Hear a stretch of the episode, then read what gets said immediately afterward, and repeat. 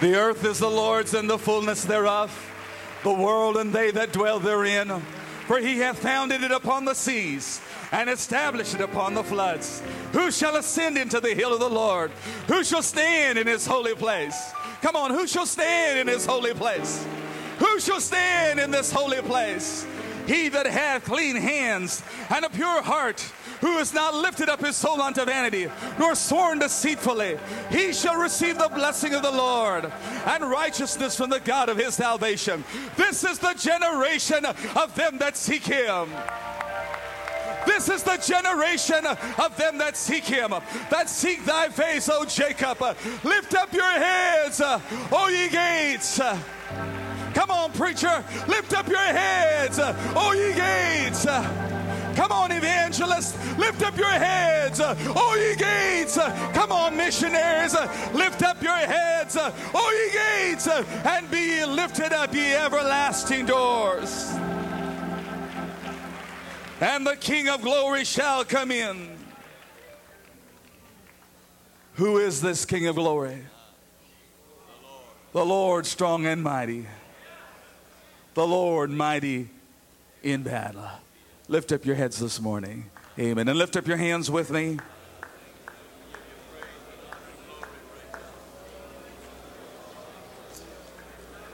Praise the name of the Lord. Let's let our praise out here for a few moments.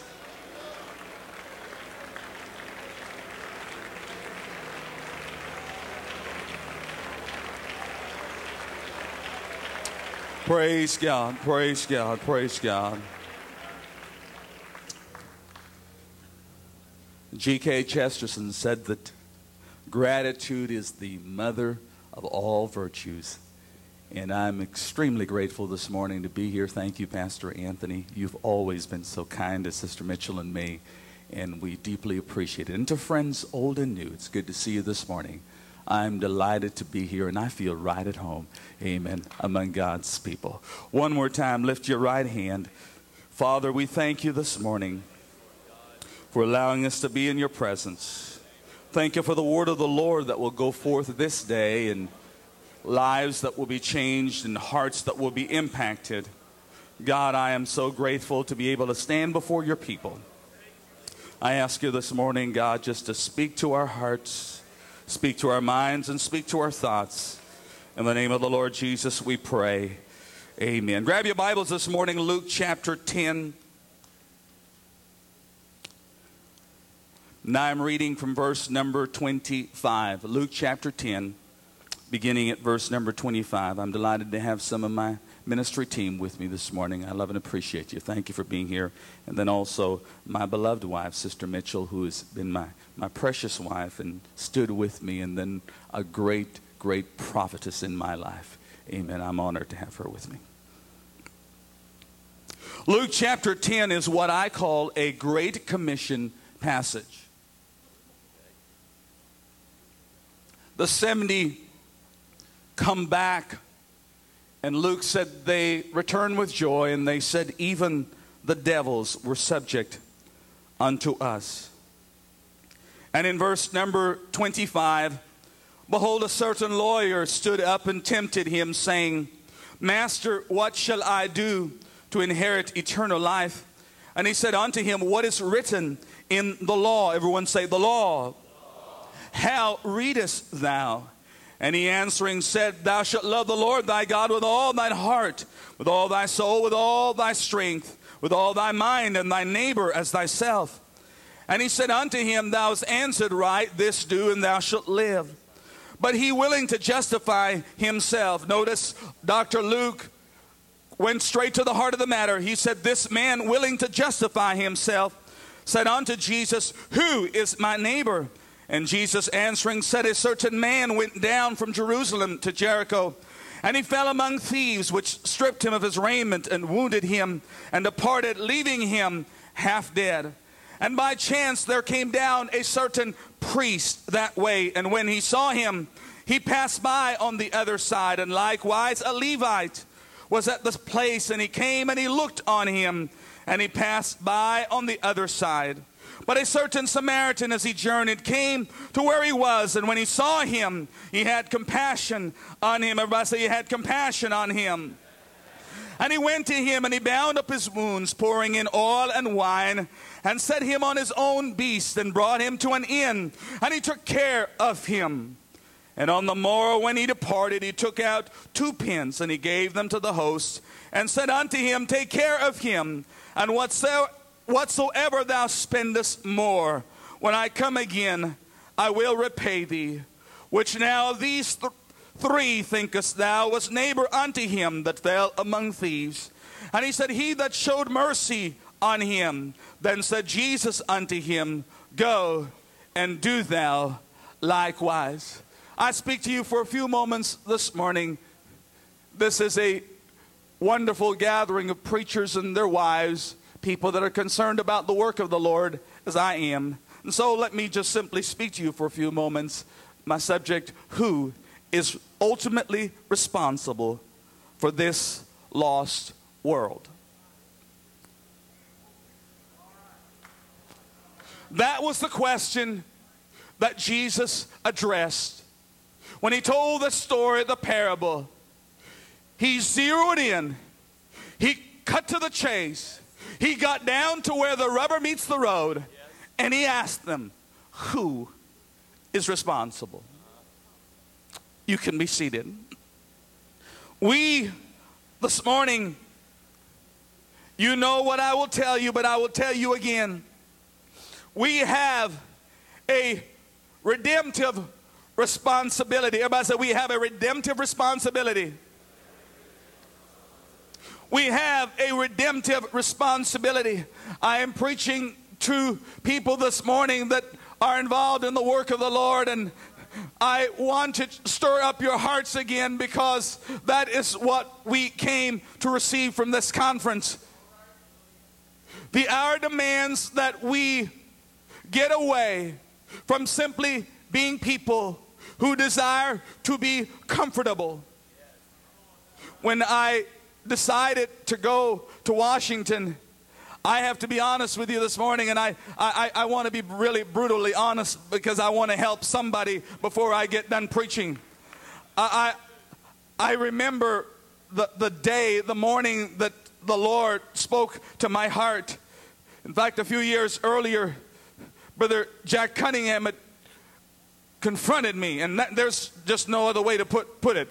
He had confronted me, he got up in my face, and, and he, he said, Brother Mitchell, he said, You know, somebody needs to go to the nation's capital and, and start a church. And when he said it, he, he looked at me, and, and, and I just looked back at him, and I, I, I was so carnal. Everybody say, He was so carnal. He was so carnal. I just looked at him and said, Brother Cunningham, I, I'm too busy. I looked at him and said, Brother Cunningham, I, I, I don't want to go. No use getting spiritual about it. I said, I don't want to go. In fact, before he, he ever came along, Jack Yonts said, had confronted me. And in fact, it was funny because Jack Yonts, you know, he's just about yay tall. And, and I'd see him at general conferences and he'd come running up to me and he'd grab me by the lapel and he'd say, Chester, somebody needs to go to Pittsburgh and start a church. And I, I'd put his hands down and say, Brother, Brother Yonts, I, I don't want to go to Pittsburgh. I don't even like Pittsburgh.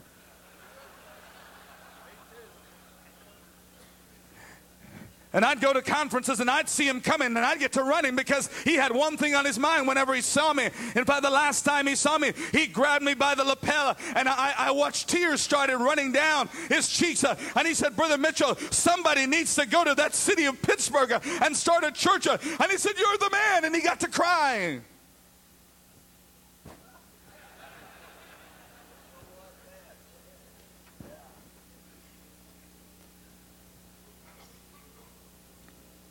And here comes Jack Cunningham, and he rolls out this map. and, and, and, he, and he shows me Washington and, and, and he draws a circle around it. And he said, Brother Mitchell, he, he, he said, the United Pentecostal Church has got to put somebody on location there. And he said, You're, you're, you're the man. And I, and, and I said, Brother Cunningham, I, I don't want to go. I, but a touch of spirituality came on me. And I, I said, You know, Brother Cunningham, I'll pray for you. I'll pray about it. Thank you. That, that's, that's the rest of the story. In fact, I said, I'll pray that God will help you to find the man that will go. I'm telling you that in this place this morning, there is a man for some city, and God's going to lay it on your heart. And, sir, you cannot brush that aside because ultimately it comes down who is responsible for this city and that city and that city and that city. And when God matches a man with a city, hell has got to back up. One more time. When God matches a man with a city, hell has got to back up. One more time. When God matches a man with a city, hell has got to back up.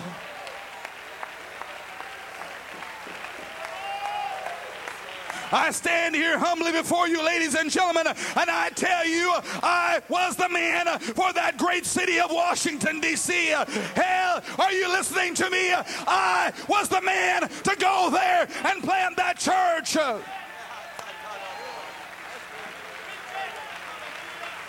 Come on, preacher. Who is responsible for a lost world? Who is responsible for a lost world? Who is responsible for a lost city? Jean de La Fontaine wrote this. He said, Man is so made that when any, whenever anything fires his soul, impossibilities uh, vanish. He said, Whenever a man's soul is fired up, uh, impossibilities uh, vanish. I rebuke you in Jesus' name. If you're waiting for a perfect time or a perfect place or a perfect situation, get a fire in your soul. Indifference. Everybody say indifference. It is the most diabolical enemy for the church. In his thought provoking book, The Screwtape Letters, the profound Englishman C.S. Lewis had the devil give instructions to his nephew Wormwood on the way he should go about tempting people. The goal, he counsels, is not wickedness, but indifference. Satan cautions his nephew to keep the prospect, the patient, comfortable at all costs. If he should become concerned about anything of importance, encourage him to think about his luncheon plans, not to worry. It could induce indigestion. I, the devil, will always see to it that there are bad people your job, my dear Wormwood, is to give me people, provide me with a lot of people that simply do not care. Just give us a bunch of preachers that don't care. Just give us a bunch of professionals that are professional that show up at conferences year after year, but deep in their hearts, uh, they don't really care. Just give us a bunch of people, amen, that quote scriptures and throw them around, amen, but deep in their heart, uh, there is no driving uh, passion. Uh, there is no place in their lives uh, where they say, you know what, uh, I've got to become responsible for somebody, for a world that lost. Gentlemen and ladies, I ask you, ultimately, who is responsible for a lost world? Who is responsible for a lost lost world? Who is responsible for a lost world? Who is responsible for a lost world? That uh, the question. That, uh, ladies and gentlemen, is the issue. That is the only business that has to be addressed. When the great statesman Daniel Webster sat at a banquet with heads of state, History records that someone turned to him and said, Mr. Webster, what is the most profound thought that has ever crossed your mind?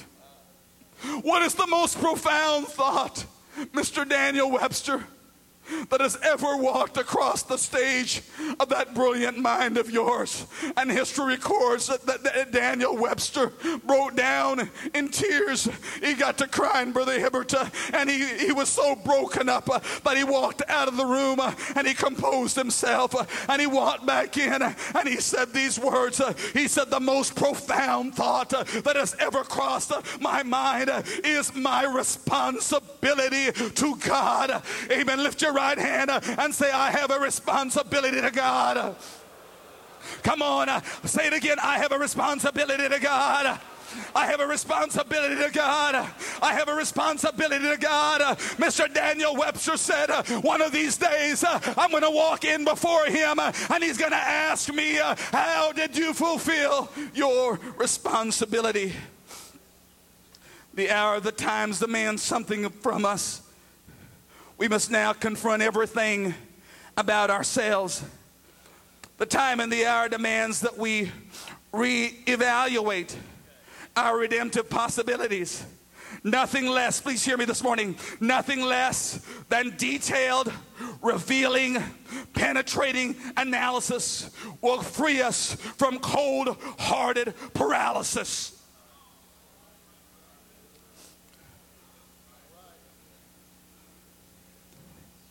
Do we really mean it when we say the whole gospel to the whole world?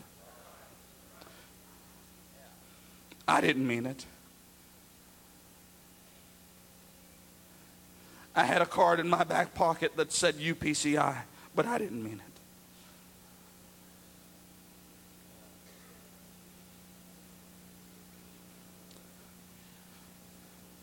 I want all the young men here that are under 40 to stand up here for a moment. Can I just take my liberty, Pastor?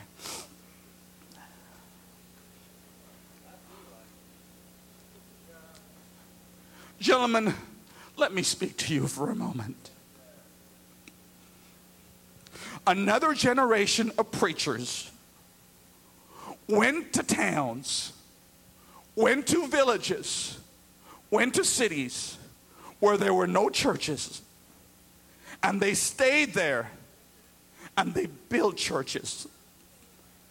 I'm afraid that if we're not careful, we don't have the same intestinal fortitude and guts to go get the job done. Older preachers will pass off the scene, and younger preachers will take their places. But I'm telling some of us today, we do not need to sit around and pray for God to kill old preachers so that we can inherit their churches when all the time uh, we don't have uh, the passion uh, and the intestinal fortitude and the love for people to lead those churches. I'm telling us today, we've got to ask God, God, give me a burning fire in my soul because there is a lost world and I am responsible for that world.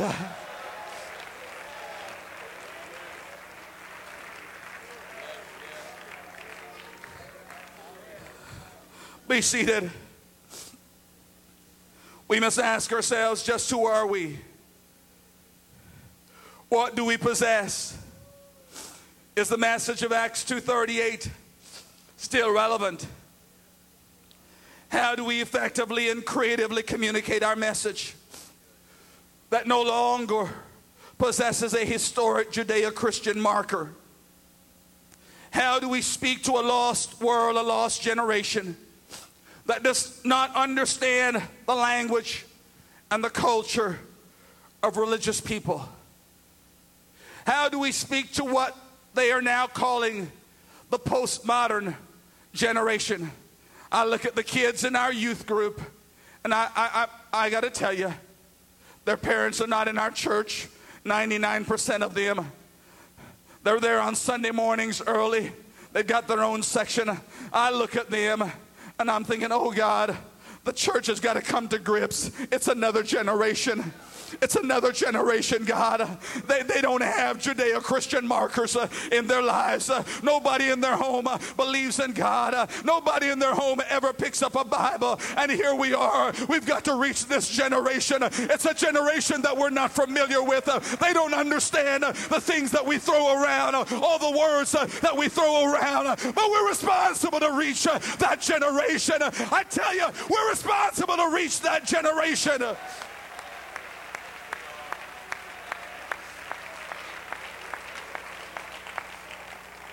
How do we live out the Bible based disciplines that we practice so that we can attract people into a real relationship with Jesus Christ?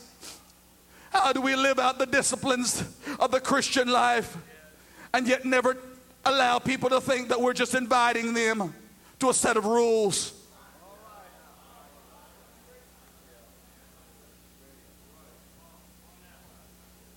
Because if you don't understand, I'm going to explain to you this morning the generation that we are a part, we're attempting to reach.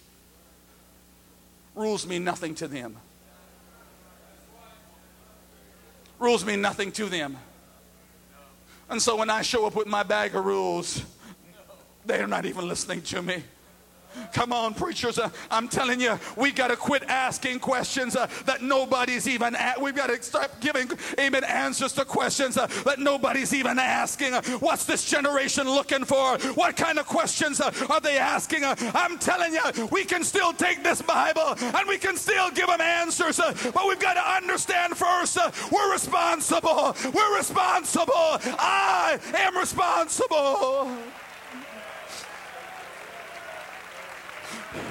Come on, everybody, stand here for a moment. Come on, lift your hand and say, I have a redemptive responsibility. God will judge me. Come on, God will judge me. God will judge me if I show up and I did not do something.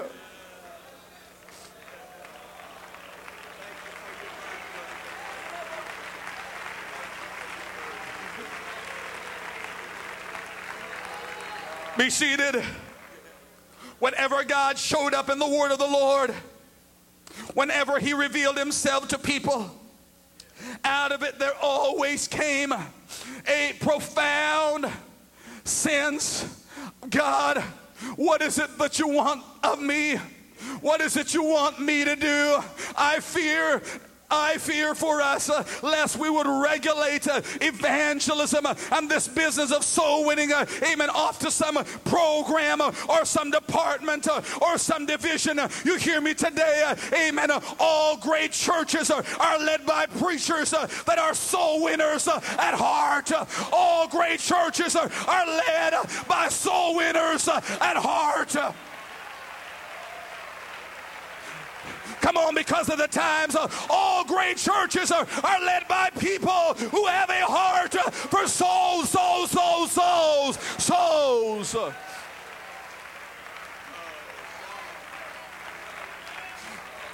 Isaiah 6 and 8.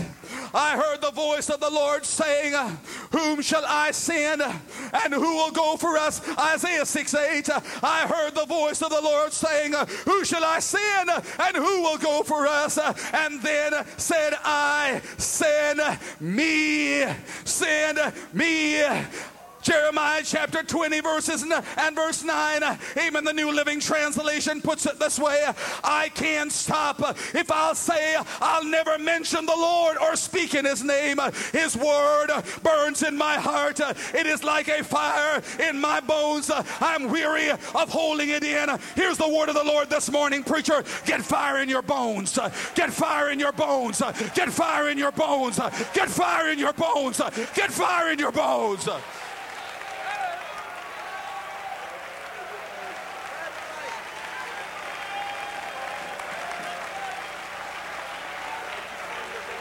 Whatever happened to fire in your bones? Whatever happened to getting fire in your bones?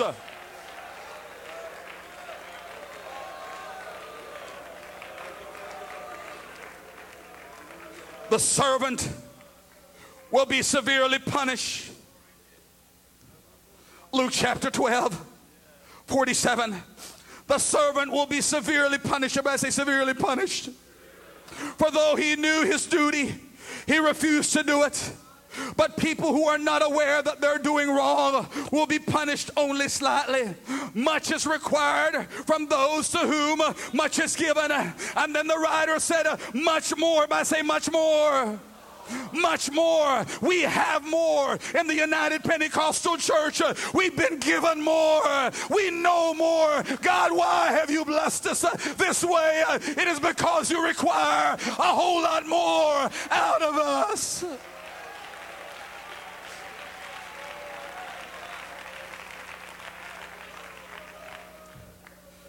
when he wrote to the great church at Rome, Romans chapter 1, the Apostle Paul said it this way For I have a great sense of obligation to people in our culture and to people in other cultures, to the, un, to the educated and to the uneducated alike.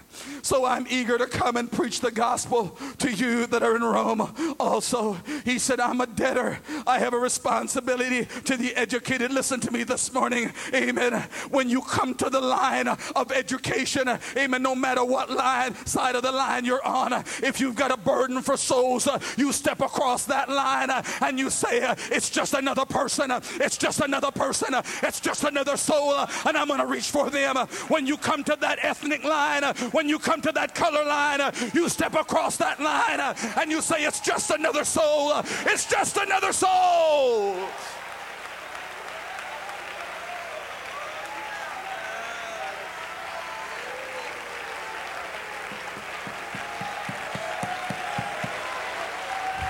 Lines were not meant to hold us in. Lines were there to challenge us uh, to step across. Uh, there's a revival waiting on the other side of the line.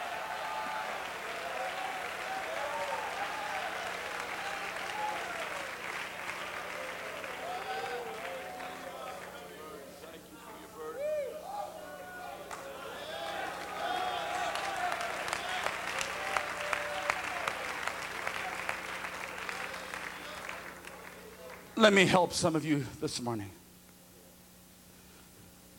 When we got to Washington,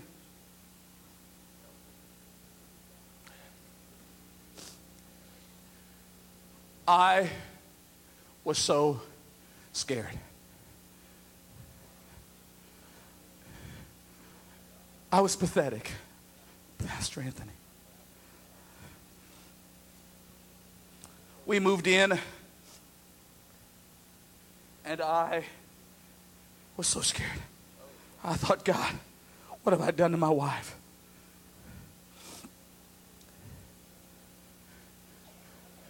I remember pulling out all of my sermons and looking at them. And I walked over to the trash can and I just, they don't fit.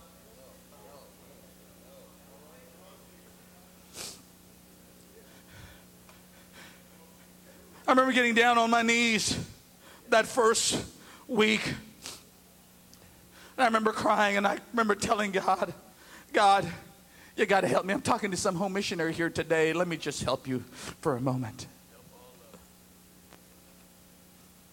I remember telling the Lord, God, you got to help us.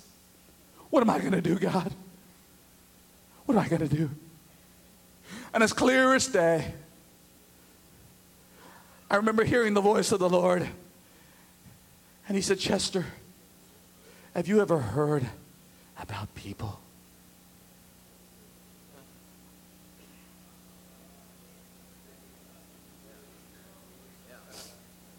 And I said, Would you say that again? He said, Have you ever heard about people?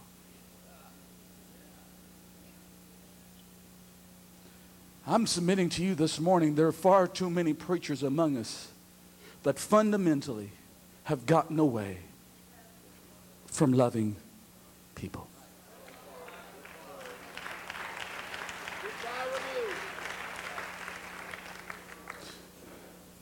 Now, listen to me. Somebody said, You know, man, I'm no longer a shepherd, I'm, I'm a rancher. Right. You're a wannabe rancher. Somebody said, You're either a shepherd or you're a rancher. I'm going to tell you something. You are no rancher.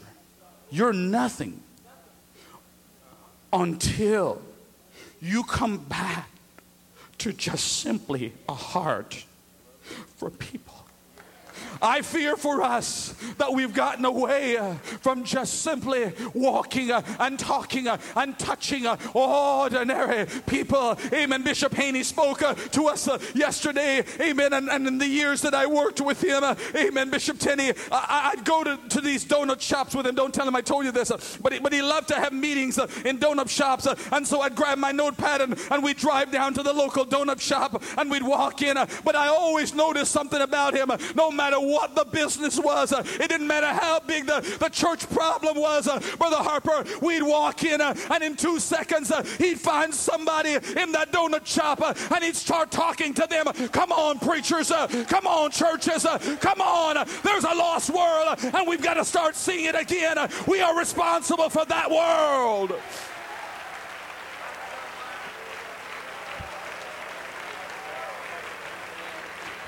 What would happen uh, if every preacher would walk out of this conference uh, and say, I'm going back to my city, uh, and before I ask my church to become soul winners, I'm going to get out there and I'm going to start touching people and touching people and touching people and touching people.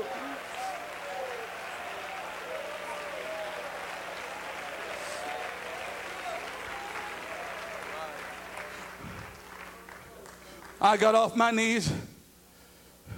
I said, Sister Mitchell, we're going to go out and we're just going to touch people. We got out of there. We walked into the local Walmart. How many's got a Walmart in your town? Come on. We walked into the local Walmart. Amen. we, uh, we told each other we're going to walk up and down the aisles uh, and everybody that we see, uh, we're going to get close to them. We're going to start a conversation with them. What's wrong with us? We don't even talk to lost people anymore. We don't even talk to lost people anymore. We don't even talk to lost people anymore. Come on, preacher, get your Bible, amen, and lay it down and go out there in the real world and talk to somebody. Just talk to somebody. Just talk to somebody. Just get out of the house and go talk to somebody.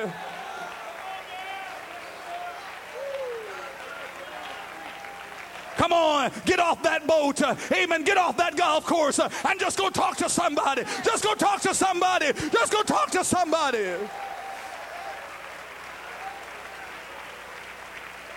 We walked into that local Walmart. We walked over to the fabric section. Sister Mitchell had to buy some fabric, fabric, and I walked over there with her. Amen. And I stood there just twiddling my thumb, and I felt the Holy Ghost just kick me in the butt and say, "Get moving." Come on, preacher, get moving. Just get moving. Just get going. Just get going. Just get going.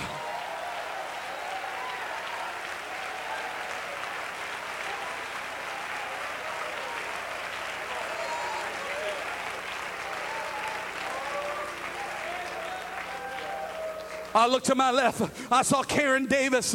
Amen. She was the manager of that department. She was packing away some stuff uh, in that department. I walked over to her. I stuck out my right hand. I said, Ma'am, my name is Chester Mitchell. I've come to Washington to start a church. She said, What kind of a church? I said, A United Pentecostal church. She said, How are you going to do it? I said, I've got a Search for Truth Bible Study church, and I'm going to teach everybody that I can. Tears started rolling down her cheeks. She was a backslider that had been away from God uh, for years. Uh, How did I find her? It began uh, when I understood uh, I am responsible. I am responsible. I am responsible. I am responsible for a lost world.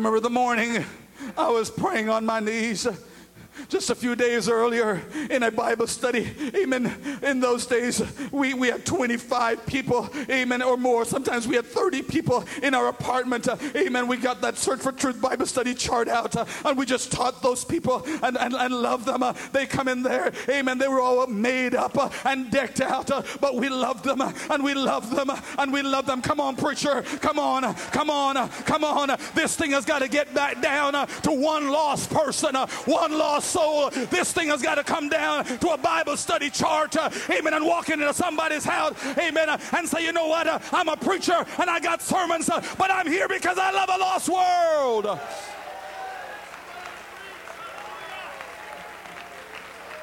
A few days earlier in my Bible study, Linda Eubanks had told me, she said, Pastor, she said, my stepson Musa, he just graduated from George Washington Law School and he's gotten sick, and the doctors don't know what's wrong with him. He's in the hospital, he's, he's dying.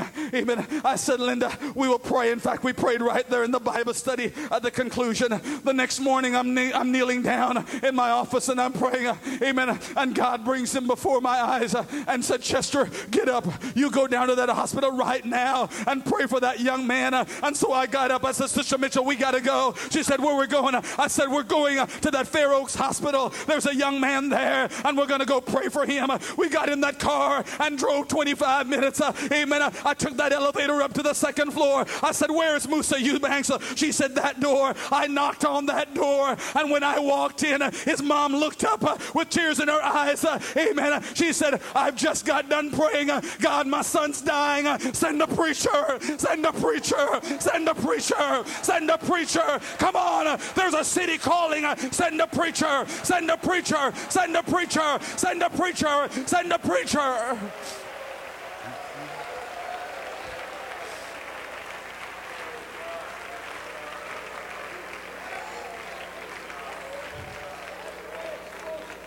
Jesus Christ confronted dysfunctional preaching. Everybody say dysfunctional preaching.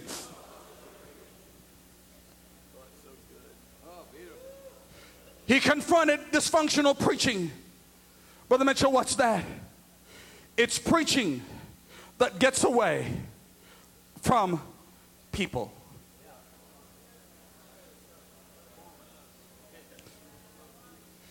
It's a guy that's got a preaching garment on.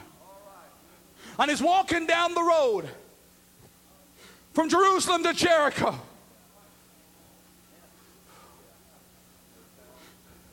And he sees a, a real person. Everybody say a real person. Come on, I'm telling you today, if you're a preacher in this room and you're not involved with a real lost person, shame on you.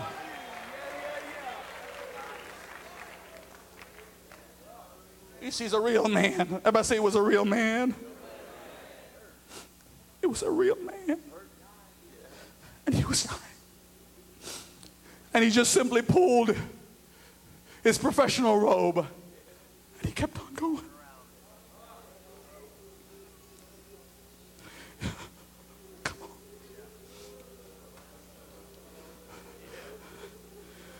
He passed a real person.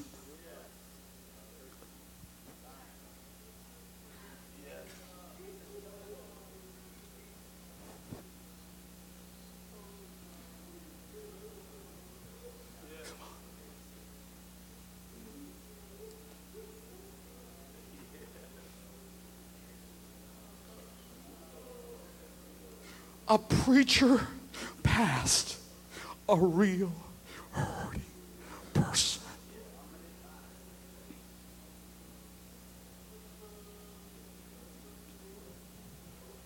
And then a Levite, a professional worshiper.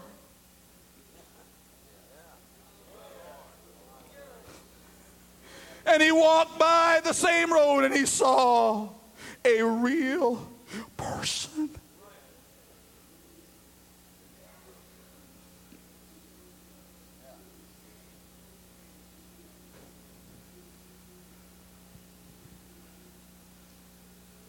I knocked on the door that morning, pushed it open, and Mrs. Eubanks got to crying. She said, Come on in, Pastor. She said, We've been waiting for you.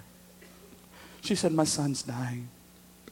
She said, He just graduated from law school. His cap and gown were hanging behind the door. She said, God's going to have to help us. I said, I've come to pray for your son. Him and his girlfriend were living together. We joined hands. We prayed.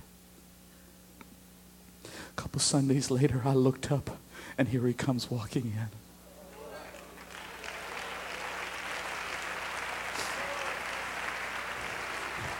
He said, Pastor Mitchell, we're living together, but we got to get married. He said, Would you marry us? I said, I'd be delighted to marry you.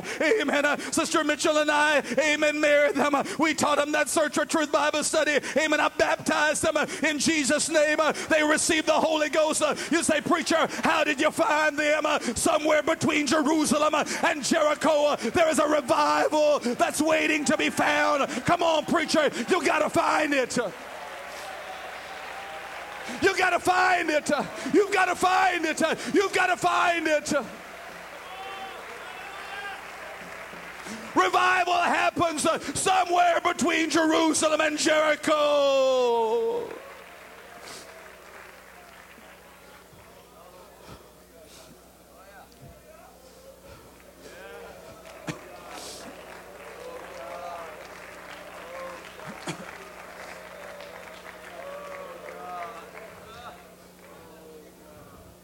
Close your eyes for a moment. I want everybody in this building right now that you have somebody that is lost that you are personally working with right now. Amen. I want you just to stand. You're personally working with them.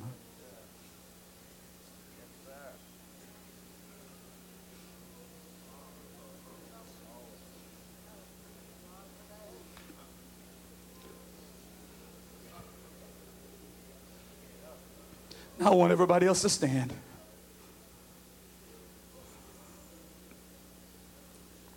I'm finished. Listen to me. When he spoke that day, come on, Brother Kevin. He had one question that he wanted to ask them, and it was simply this Who is responsible? Come on, Mr. Preacher. Great churches are led by people who are soul winners that get their hands dirty. Come on. Don't just yawn this morning. Get your hands back in the harvest. Let your people see you down there loving somebody. Lay that Pentecostal pride down. Come on, lay that Pentecostal pride down and just start loving somebody. Sister Mitchell and I we know what it's like to go down, amen, to the local homeless shelter and pick him up, Brother Mangan, amen, and bring him to church, amen, and during the holidays, amen, to get clothes for their kids and take it down there, amen, and give it to them, amen. You, you, just, you, you just got to fall in love with people.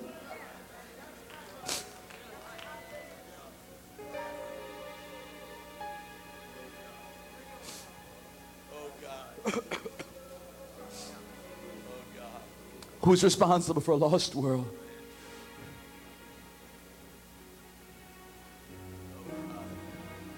The beginning of last year, I was in prayer and the Lord spoke to me.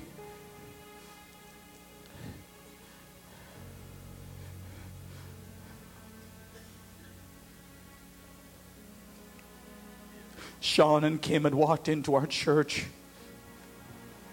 He's the vice president for his company around the Beltway. His wife has the beginning stages of MS. They walked into our church, somebody invited them, dropped them off, and never came back, practically.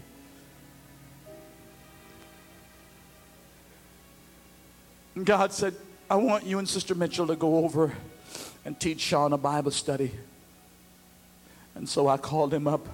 I said, Sean, I said, I want to teach you a Bible study in 2001. He said, Pastor, in fact, he got to crying. He said, You mean you would come to our house and teach us a Bible study? I said, Yeah, we'll come to your house. We'll come to your house.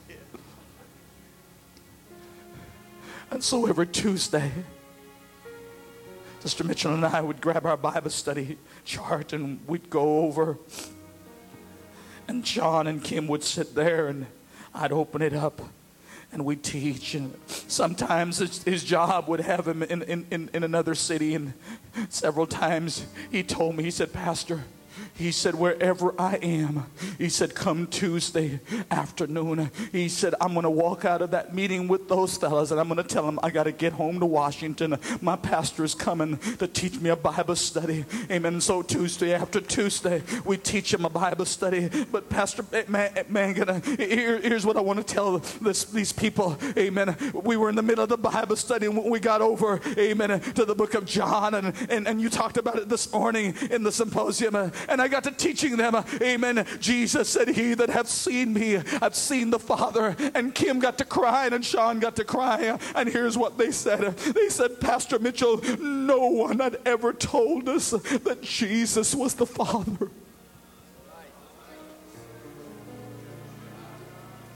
I said, No one ever told us that Jesus was the Father.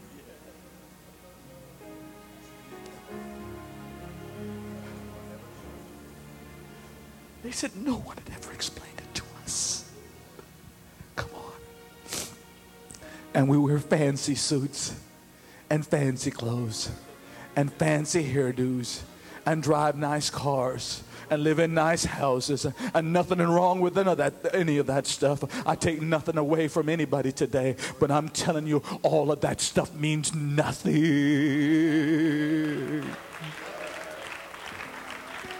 Come on, close your eyes. Ask God today to forgive you for passing that man, that woman. Ask God to help you today to get a new passion and a new heart for somebody that's incredibly lost. Come on, Mr. Preacher Man. Go home and throw away some of those sermons. They're no good. They don't work. Amen. Go away and th- go throw those things away. They don't work. And get down one more time and say, God, if I never preach one more sermon, I'm going to be a soul winner in 2002. If they never invite me to preach anywhere, I'm going to be a soul winner, a soul winner, a soul winner, a soul winner.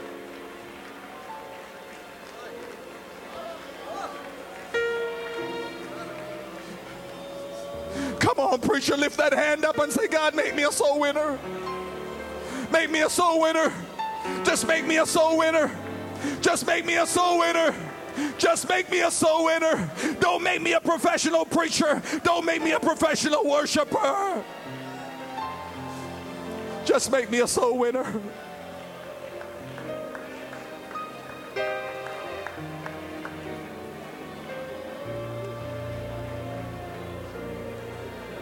We just heard the difference between a sermon and a man with a burden. Let's go to our faces in prayer.